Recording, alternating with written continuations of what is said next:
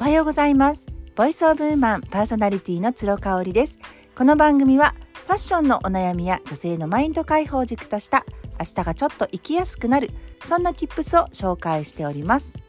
週末妹がですねアメリカに住んでいる妹が神戸に来てくれましてちょっとバタバタしてました。泊まりに行ったりとかしてねあの甥っ子がうちに泊まったりなんかして2泊おりましたのであの収録ができませんでした。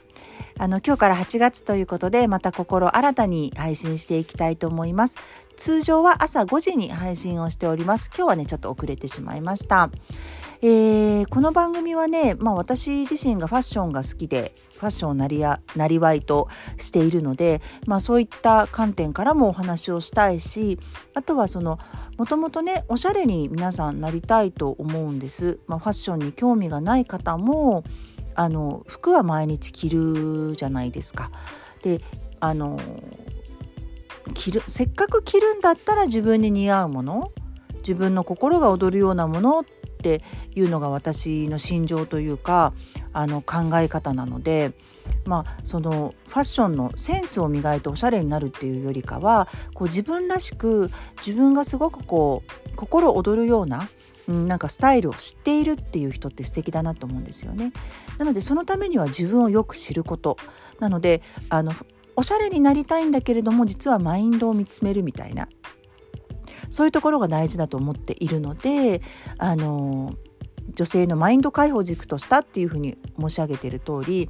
マインドを解放していってですね規制規制概念とか先入観とかを取っ払ってこう軽くあの足取り軽くあのおしゃれや人生を楽しんでいけるようななんかそういう感じをあの目指したいなっていうふうに思って配信しています。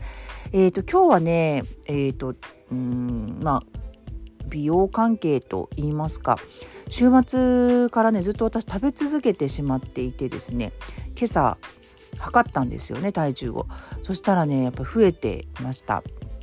でちょうど今ってあの排卵期のちょうど前ぐらいなので痩せ期って言われている時期にもかかわらず、まあ、暴飲暴食をしてしまったために体重が増えちゃったんですよね。ただやっぱダイエットって3ヶ月限定とか1年限定とかでやるものではないというふうに私はずっと思っているのであの長く続けるためにはそういう日もあっていいよねってでまあそれからまた翌日から頑張って頑張ってというかあのリセットすればいいかなと思ってるんですよね。なので一生続けられるものが一番理想的なダイエットだと思っている。うん、一過性のものじゃなくて我慢をして頑張って短期間でやるダイエットっていうのは絶対リバウンドするしリバウンドって結局はねプラスになっちゃうんですよね痩せ痩せたいと思った時点で始めた体重よりも重たくなっちゃうっていうね本当に辛い現実がありますので、うん、なので私はね、まあ、週末すごく楽しかったし暴飲暴食したっていうことはもう後悔はしていないのでじゃあ今日月曜日何をするかっていうのをお話ししたいと思います。まずまああの朝食は抜くかな昨日も夜ね結構がっつり中華とかあとピザも1枚食べたしすごいお酒も飲んだのであの朝食は抜きます。その代わりですねデトックスタイムとしてあのやっぱお通じをね排泄に注力したいなと思っております。なので、えーと、スムージーですねグリーンスムージー青汁みたいな感じの食物繊維とビタミンとタンパク質が全部取れるスムージーを私作ってるんですけどこれは子どもたちにももう本当に赤ちゃん離乳食が始まったぐらいからずっと飲ませているスムージーでこれをねシェイクして飲みました。でやっぱりこう午前中は胃腸を休ませてあげてとにかくデトックスをする排泄をする期間っていう風にしています。うん、で、えっと、お昼とあと夜ですねもあのタンパク質を多めに摂るように意識をしていてあの土日結構ね子どもたちもバーベキューしてお肉食べたりとかしたのでお豆腐とかあとは、えー、お魚ですね。うちはもう西京焼きが子どもたちが大好きなので、えーと、今日は夜は西京焼きっていう風に決めました。あとはもう具だくさんのお味噌汁。うん、あの手の込んだものじゃないんだけれども食物繊維とタンパク質が取れるようなそんな献立にします。で、えーと、お腹が空いてなければ食べないっていうところも気をつけていますね。うんだからまあデトックスとあとはまあ、あの胃を休めてあげるために、あの